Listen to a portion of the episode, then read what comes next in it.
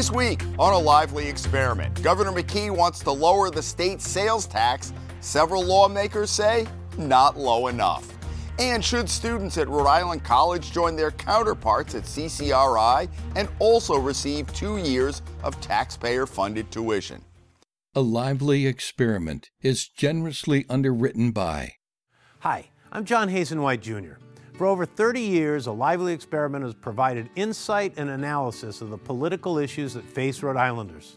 I'm a proud supporter of this great program and Rhode Island PBS. Joining us on the panel, Raymond Baccari, editor in chief of the Anchor newspaper at Rhode Island College, Republican strategist Lisa Pelosi, and political contributor Rob Horowitz. Welcome to Lively. I'm Jim Hummel. Thank you for spending part of your weekend with us. Shortly after Governor McKee proposed lowering Rhode Island's sales tax from 7% to 6.85% earlier this month, the Senate's minority leader had a different idea, saying it should be lowered to 5%. Now, two House Democrats agree that the governor's proposed reduction is not enough, filing a bill recently to set the rate at 6%. Lisa, I think a lot of us, we've talked about this, a lot of this, when the governor was talking about this, thought that it would be a little bit bolder.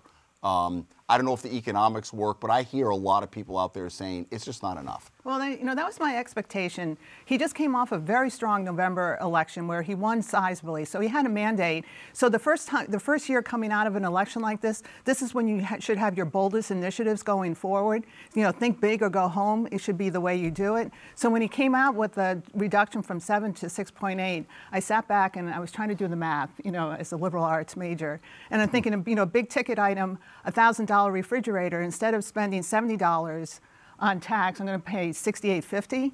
You know, is that really going to make a difference? And then I started thinking about all the lack of circulation of coins right now. So when you go and you spend a dollar instead of a dollar seven, it's going to be a dollar six point eight five. You know, six. I'm thinking, what's the coin for that? You know. So then it got me rem- remembering uh, Governor Lincoln Chafee had his tax proposal, and he was looking at it in a broad way because we do tax certain things, but we don't tax clothes and whatever. So I think instead of doing that very small incremental, he should step back and really look. If you really want to make a change, look at the overall tax policy. The rub on that, Rob, though, is that once you make that, like the reduction of the car tax, you don't want to go back. And so if you lower it a percent, that translates into probably hundreds of millions of dollars.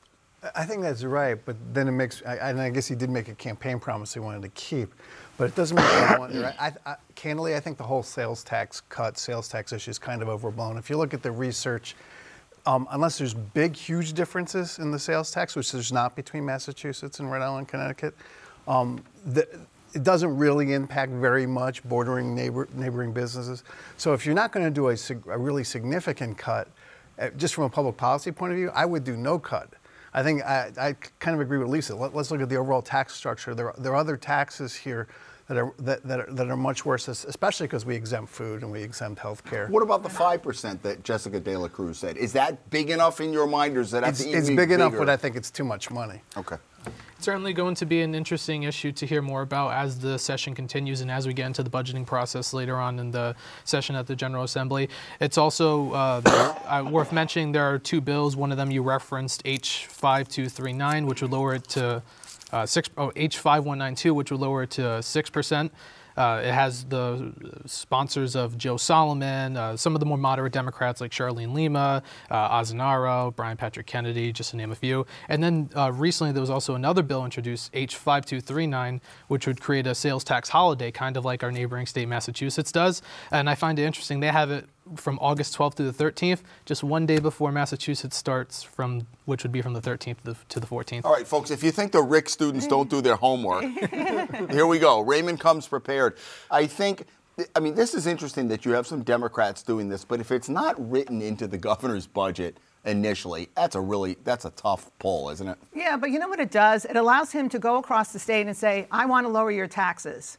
You know, so it gives them that talking point. But I think one media outlet said it would be about $77 per person savings for the overall year. Right. If you really want to just give money back to the taxpayers, just give them $100 and let them go spend it instead of trying to do something so small, incremental as 7 to 6.85.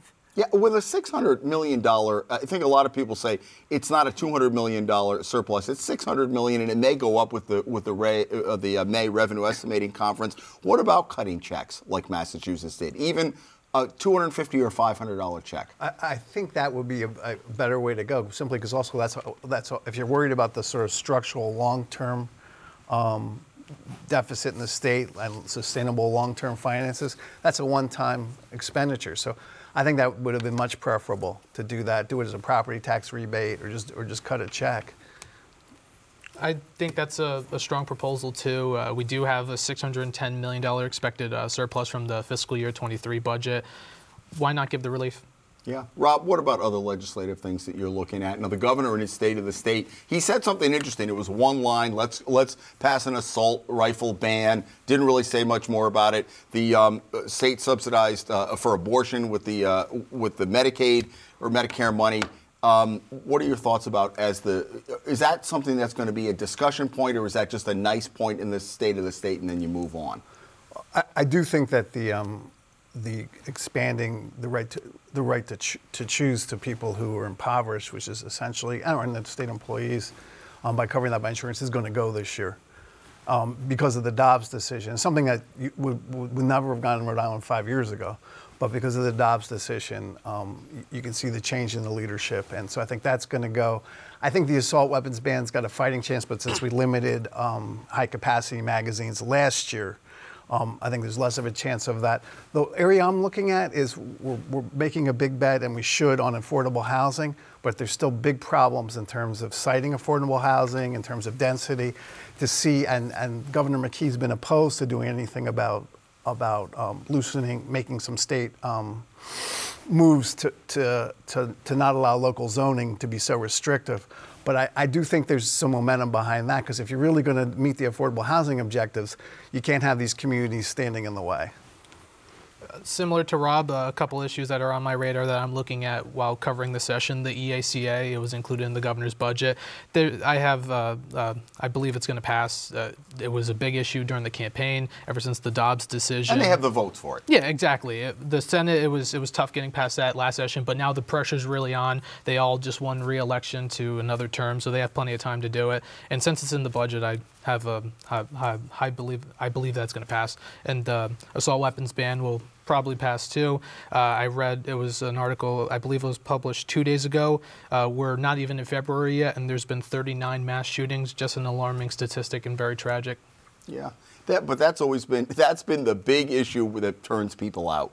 Um, it's been incremental with gun control, but right. I wonder Uvalde is really what drove it last year. They weren't going to do anything on gun control until the end of the session, and then Uvalde happened. Yeah, you know, excuse me, I'm not sure that we're going to go in the direction of a, the assault weapon ban, but there are other issues that we started talking about last year that maybe we'll address this year about looking more at the mental health you know, issue um, background checks, you know, because it, it, doesn't seem right that you can buy a gun in the morning and then the afternoon use it, you know. So I think we can, you know, you know waiting periods, maybe. waiting period, you know, that, that, I think that will, you know, should something that we should look at. So I'm not sure about that. I'm not sure about the um, Medicaid money for abortions because um, I, I, think the votes were there by the sponsorship on that bill, but I do think that this um, General Assembly can be a little bit more conservative, even though they're Democrats. So I don't know if those are slam dunks that are going to happen this year. So I'm going to be keeping an eye on how those play out. But if the governor includes it in his budget, then it's not it's not like it's a one item thing. You would have to really vote against it. You'd have to have the House committee, the Finance committee, take it out if that were exactly. the case, or you have the. I mean, it's a it's a creative way to not hide it. But I mean, clearly, you're not going to vote. If you have the votes, you're going to not reject the whole budget on that one thing. Yeah. I think, but maybe people will take a stand on yes, it. Yes, I mean we don't have a line item veto with the General Assembly, so it's either all or you know or try to amend something like that. So that could be the, exactly that way that it gets passed through because it's in the omnibus bill. Yeah, what about that, Rob? You'd have to. It's a it's a heavy lift to have to reject the whole thing. I think that's right, but I, I I also think that it's that that's going to pass separately because you may also be beyond the budget. You may also need need some other I don't know this authorized legislation. I think that is going to pass. Um, I, I, agree. It's been traditionally Rhode Island's legislature is more conservative, but if but I think the leadership I could be wrong, but I think both Shekarchi and Ruggerio are aligned this year on that. Just as um, at some point the momentum for um, for pass for codifying Roe v. Wade pre pre Dobbs that took a long that, that took a time to build But even though the leadership at that point, Mattiello, I believe, and Ruggerio were both pro-life, they realized that passing it was in everybody's interest because of the momentum. I think just the momentum because because of um, this strong reaction to the Dobbs decision um, over, overturning Roe v. Wade those kinds of um, choice issues have moved in a direction where it will pass. Raymond, I'm interested. You did a lot of interviews over the course of last fall of all different ca- candidates. You clearly focus on Providence, rightly so, because that's where Rick is and you're a Providence resident. I'm wondering about the makeup of the General Assembly now. You see some progressives coming in, like Enrique Sanchez who knocked off uh, Anastasia Williams. What about that? Are they going to make some noise, or is this kind of a okay, we're here, but we need to build a little momentum? It's, I mean, the caucus in, of progressives increased compared to last session, so I, I believe the momentum's there, and it's it's only a matter of time where it'll get more progressive. We've seen uh, the Rhode Island Political Cooperative; they had the aggressive goal of having 50 candidates. Uh, they ended up having, I believe, it was something in the 20s, but they were primarying a lot of incumbents. Uh, for example, House 21 Rep. Camille Vella Wilkinson, she had a quite nail biter of a primary, so it's it's only a matter of time. But the results at the end, they kind of flamed out. They had one, right. one or two people maybe do well. What about a 13.7 billion dollar budget? We, I look back, you know Facebook says five years ago today, and you know, of course, I post all this on Facebook. We were talking about a ten billion dollar budget or a nine point five, and here we are at nearly fourteen billion. And so, so much of it is the federal money too. You know, so that's what's happened over time. But yeah, when you say that number and you think of small Rhode Island and that's the size of the budget, it just kind of blows your mind that you know that's how much money that we're talking. So I think another thing that we're going to be keeping our eyes on are any new initiatives that are one timers versus baked into the budget. You know, so there's so much money to be spent we want to really keep an eye because once it's part of that budget down in those down years that we can expect, where's the money going to come to cover? And Speaker Shekarchi has talked about that investment rather than spending. But it doesn't seem sustainable. I mean, where are we going to be four years from now? I, I don't know where we're going to be, but I think the members tend to have that short term looking because of the short sessions that we have, that they don't tend to look down the road, you know, to do that. So um, someone's going to have to be the watchdog on that. So maybe it'll be the, how many 14 Republicans that we have. yeah, there you go. yeah, the phone booth had to expand just a little bit. But I also wonder well, so what, so what about the budget at 13.7? Well, g- given the federal influx and, and, some of that needs to be spent as well, um, um, the, the, budget the budget of 14.7 is probably not sustainable. So, so to everyone's point, it's important to make strategic, smart, one-time or two-time investments, and, and, that, and to get back to affordable housing that that is an investment we, we you know 250 million which we're making which we need to make in this state. Now it's really going to be up to as much as the legislature which needs to, to still make some corrections here and and uh, and override the governor not necessarily a veto on on setting statewide rules as California and other states have done who've experienced similar problems that have worked. You also have to have real implementation.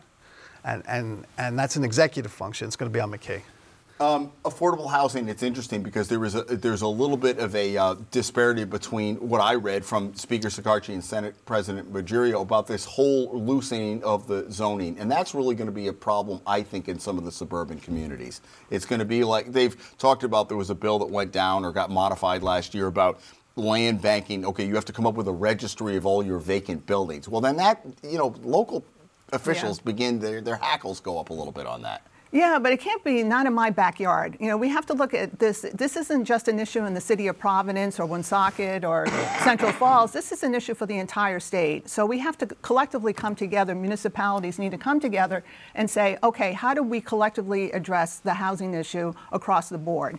And I think we're all looking to Stefan Pryor to come in and really take the reins and come up with a short-term, mid-term, and long-term plan of how to address housing in the state. And if we can make that happen, I think that's going to be a very successful measure for the governor. You're right in the middle of it with rent. Yeah. I can imagine for, I mean, you're in school, but then getting out and having to face these huge rents, and you know, how's my salary going to square with that? Housing's a multifaceted and complicated issue, and I uh, I agree with Lisa on so, for, with the, with her answer. It's going to take an all hands on deck approach. You're going to need the municipalities to get in there and talk with the governor, changing the zoning, uh, maybe rent control. That's been introduced. Uh, there was a bill introduced at the state level for that. Uh, that's been a topic of conversation in Providence. Rent control, which it could pass now that the council is more, uh, more progressive, and spending that 250 million dollars in uh, in ARPA money. We might talk about the proposals, but for example, McKee proposed 30 million out of that 250 million to go to um, the uh, the the grant for the the first time home buyers. And right, the then, seventeen thousand dollars. Yeah, right. And then Senator Miller and Rep Bennett came out with an ambitious proposal, uh, pilot program. Uh, testing the effectiveness of using uh, Medicaid money, uh, waiver funds for uh, housing. It's going to need a lot of solutions. It's not a one size fits all. Does rent control work? I don't think it depends on the situation. The, the problem with rent rent control in say, say like Providence is is a disincentive to build new housing because if, if people can't get rate of return, so in, in some ways it's a disincentive to build affordable housing because if, if you know you can't get a, a, sufficient rate of return. So I'm not big on rent control. Some places it's worked, um, but I'm not big on rent control as a solution because cause we, we just have an affordable housing shortage and a housing shortage. And so you want to you want to have incentives to build housing, not disincentives. Uh, j- just to go back to one point though, I, I, think we can get the municipalities together. Realistically, the municipalities are going to, or at least enough of them are going to oppose any kind of, of statewide regulations. And you're going to need statewide regulations that overrides not all local zoning, but some local zoning to make this all work. What about Stefan Pryor as housing secretary? I think he knows how to bring people to the table and negotiate and get things done. So I'm, I'm excited that he's coming on board. I was a little wishing that he would start sooner you know, yeah, February 6th. Yeah. Well, I do know. I actually ran into him. This is so Rhode Island. I spent uh, two and a half hours in line with him at a wake oh, in no. uh, late December. So we got to talk about a lot of stuff. And he was doing something in the private sector. So maybe it was he needed to extricate himself or finish a product a project. But he comes on board. I think the first week of February. And he knows he knows the state. He knows people. He knows how to bring people together. And I'm looking to you know a little bit more creative, out of the box thinking that maybe needs to be done. Like look at all the old Benny sites you know, can we convert them into, you know, affordable right. housing? And because they're usually on transportation lines, because they're in commercial, we'll have to change laws and zoning to make it happen. But I'm looking at, you know, how do we turn this around and maybe go to bl- blighted properties and change them and improve neighborhoods? There's so many different ways that we can take all this billions of dollars or millions of dollars and, and make it, you know, something worthwhile for the state. All right. It's uh, it's actually coincidental that we have Raymond here this week because there's a lot going on at Rhode Island College. Now I know Raymond. I'm the advisor for the anchor, so I see him every week. There's a lot of stuff going on. Let's talk about the first issue. Is that you came across a bill that would model what they did at CCRI. So set the table. Uh, it's in effect, it's a taxpayer subsidized tuition. Absolutely. So the bill is a H5099, the Rhode Island uh, Hope Scholarship uh, Pilot Program Act. So it would fund a pilot program that would start July 1, 2023, and go to January 1, 2029, so about five, six years. And it would provide the tuition free for the last two years at RIC, the junior and senior years. There's a couple of uh, contingencies and requirements. Applicants must be eligible for in state tuition. You have to fill out the FAFSA form, be on track to graduate, meaning uh, to obtain at least 60 credits toward an eligible program of study as determined uh, by RIC, and a GPA of 2.5 or higher. We've talked about, though, with Rick, how the promise has affected Rhode Island College. And I get the feeling from the Rick perspective that has fallen on deaf ears to a large extent at the State House. Yeah, the Pro- Promise program definitely affected enrollment and COVID too, for, for that matter. Um, this bill may even help enrollment. There's uh, quite a few uh, alumni of the college who've co-sponsored it. The main sponsor is uh, Rep. Joe McNamara, who's also the state party chair. The the RIC alumni who co-sponsored are Reps uh, Sanchez, Felix, and uh, Nathan Biah, just to just to name a couple of them. Uh, one thing I found interesting about the bill, I um, published an article for the Anchor last night actually, after interviewing Rep. Sanchez, the co-sponsor, and Rep. McNamara, the main sponsor. Rep. McNamara, one of the things I asked him was, uh, if you get the first two years at CC, would you get this? If you qualified for the Promise program, you wouldn't be eligible for this. And there's a, another contingency too that I should have mentioned. You have to stay in Rhode Island for at least two years after graduation, with several exceptions like military service, ROTC training, chronic illness, and um, Uh, do you want to talk about the price tag? That's very. Did they have an overall price tag? So he said there was no fiscal note yet, but I did ask him uh, how would it compare to the seven, approximately seven million dollars of the Promise program. Uh, he said, "quote I think it might be around the same area, maybe a little lower. Uh, you also have to factor in things like uh, students who qualify for this likely will get Pell grants too." Right. There's, hey, it's very un Rhode Island. There's no double dip, Rob. It's, it's astounding. Um, your thought on this? I'm all for um, making colleges more affordable, and, and Rick plays a unique role. I do think, just in terms of the practical politics of this, you're probably going to get objections from URI. Why should be, they be the only school excluded? There's some probably good reasons why Rick makes more sense. Um, so, what I, I think where this may head and w- would be to make the requirements more narrow. In other words, we have a real need in this state for math and science teachers. Rick produces a lot of teachers. Why not make this available, at least if especially since it's, a pilot program, first at least for, for anyone who commits to be a math and science teacher in Rhode Island for five years or 10 years. I, th- I think that kind of narrow targeting is probably where I think this should begin. I think the Senate president talked about that, wanting to give incentives for the in targeted sectors. Which would be a better way to go. So um, I'm like you, Rob. I'm overall, the concept of affordable higher education is great. But when we started it with CCRI, there were a lot of um, concerns that I had about the program. One, that it wasn't means tested. And here we go again. So what happens is the um, folks who qualify for Pell grants, you know, they get their the, the remaining amount gets covered. But if you're a full pay student, the, the state of Rhode Island pays for you because you don't qualify for Pell grants. So the more affluent student can get more state money than a student who needs the money, you know, through Pell grants. So I, I know that's kind of getting into the weeds here. And I didn't see in the bill that the students who qualify and use it have to stay for two years. I thought it was more of a commitment to stay. I didn't know that that right. was, you know, qualified, you know, there. So, and you were right. A couple years ago, I remember the former president of URI, Dr. David Dooley, went to the State House to testify against the bill when um, the former Rhode Island College president, Frank Ch- Sanchez, was trying to advocate for it. So what happens is we have a domino effect. You started with CCRI. If Rick gets approved, then URI is going to be knocking on the door right now. And is this the best way to go? You know, what's interesting. When I, I just remember this, when I was in, at North Carolina many, many years ago, they actually, the state cut a check to North Carolina residents going to private schools in state. The feeling being it's one less body that we would have to pay for in a public education. Does Rhode Island do any of that with it? To, I know yes. you work for private yeah. Uh, college. So, so the original Rhode Island Promise Scholarship, before um, former Governor Raimondo changed it, was to allow any student in Rhode Island going to a, a higher, ed, higher education institution to qualify for the scholarship, and the uh, institutions would match it. So if the state gave a half a million dollars, the institution would match, and that'd be a million dollars scholarship. Then she came up with a proposal for free, you know, tuition at CCRI, and then she started lowering the amount of money that was available for the original Promise Scholarship scholarship. So I'm here. I'm just wondering where that's going to go under McKee's budget going forward. Yeah, and the other thing is, just look like the other proposal with the sales tax. This is not baked into the governor's budget. So we're having a nice discussion about it. The reality is, this is probably the trial balloon, and then maybe down the line. I don't. You don't get a sense that you think this is really going to go anywhere this year, do you?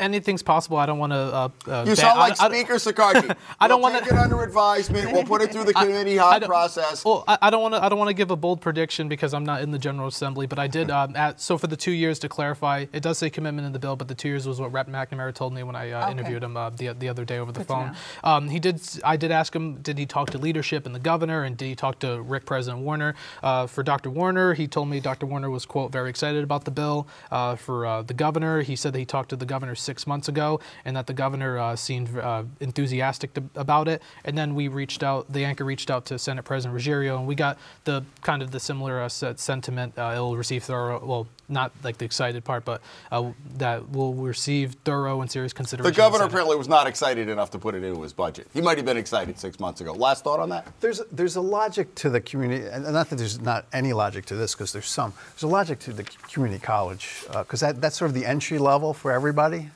um, who, who isn't going to go to a four-year university, and then you can transfer after two years. And, and free community college is sort of a national goal. At least we've had, at least some people, part of our country has had for a while. So I get the community college thing. Once you expand it beyond that, there just there just may be more cost-efficient ways to, to get to make sure the students that really need the money get it. Uh, I'm sort of on my hobby horse but I do, I, I do like the notion of, of making this a more targeted thing initially and seeing how it goes. And Rick's, Rick performs a very valuable function. And if Raymond is an example of the kinds of people that come out of Rick, we should encourage more and more people to go to Rick. Thank There you, go. Rob. I appreciate it. He's that. doing his uh, doing his homework. Let's go to uh, outrages and or kudos. Lisa, let's start with you this week. So a couple of weeks ago, you have one of my favorite shows when you bring on the leaders of the General Assembly. So I'm watching That's it. one of my favorite too. I'm glad we're on the same page. You know, so I'm sitting back and I'm enjoying the conversation, and you bring up the um, topic of affordable housing, and I'm thinking, okay, here we go. So the members, you know, rightfully said all the work that they've done at the General Assembly, all the money that they've approved um, for the housing programs, but they just question the execution of it. And I'm thinking, where's the outrage? We know, we know a year ago we had the encampment at the, at the State House. We knew winter was going to come. We had the General Assembly, you know, spend all that money or approve all that money in the budget. So where was the planning process to, you know, to uh, address this issue? And I was waiting for one member on the panel to say critical, you know, constructive criti- criticism of the McKee administration and for how they really dropped the ball. And none of them did. And it just made me realize the complacency that we have in the state when we have such a dominant one party. So the Democrats on the, on the, in the leadership did not want to go after the McKee administration, and the Republicans are so beaten down for being in the minority for so many years that they, they were timid in their response.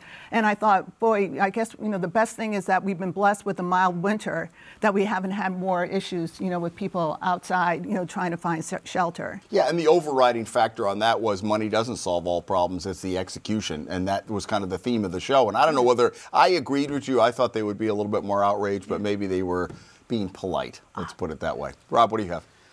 My ouch, outrage is what's going on in Florida right now. Um, and, and I'm all for a few more, not too many more Republicans in the General Assembly, me and a Democrat, but, but and hopefully not Republicans like Ron DeSantis. Um, there's been an a, associated, uh, excuse me, an AP course on Associated Press uh, developed on African American studies nationally by, by um, the Educational Testing Service. It's pretty um, down the middle, down the road. Um, and Florida has banned it right now because it is too woke, um, which is sort of Ron DeSantis' MO.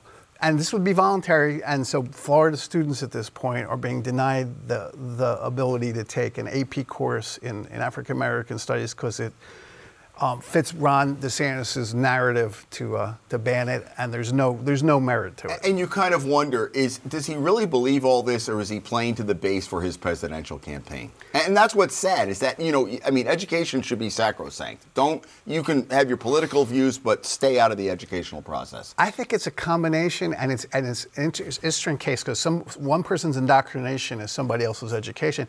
At the same time, he's banning this. He's taking the new college in Sarasota. Um, and turning it into a conservative bastion, I guess that's not indoctrination. All right, you get the last 45 seconds. Uh, I have a quick uh, kudo, quick outrage, probably more on the lighthearted side and not as political. My outrage: the Celtics lost yesterday to the New York Knicks. At, uh, it was- Jayson Tatum had a wide open shot, man. it was and he uh, missed it. quite painful. My kudo, uh, since we're sticking with the theme of uh, beginning of the session, I want to talk, highlight one more bill that caught my eye. H5055. Uh, it would allow 17-year-olds who turn 18 by that November election to vote in a primary. Uh, it's big for the fall birthdays like myself. All right. So listen, next time Raymond comes on, you all need to have pen and paper because he's going to give you the actual bill number, just like Lisa did in the past. Um, folks, that is all the time we have. Rob, good to see you. Raymond, nice to see you. Lisa, good to have you back for the first time this year. Uh, folks, we will be back next week. We're in the heart of the legislative session. If you don't watch us Friday at 7 or Sunday at noon, we're all over social media. We archive all of our shows at ripbs.org slash lively. Course, we're on Facebook and Twitter and wherever you get your favorite podcast. So take us along for the ride wherever you go. Uh, we look forward to having you come back next week when the Lively Experiment continues.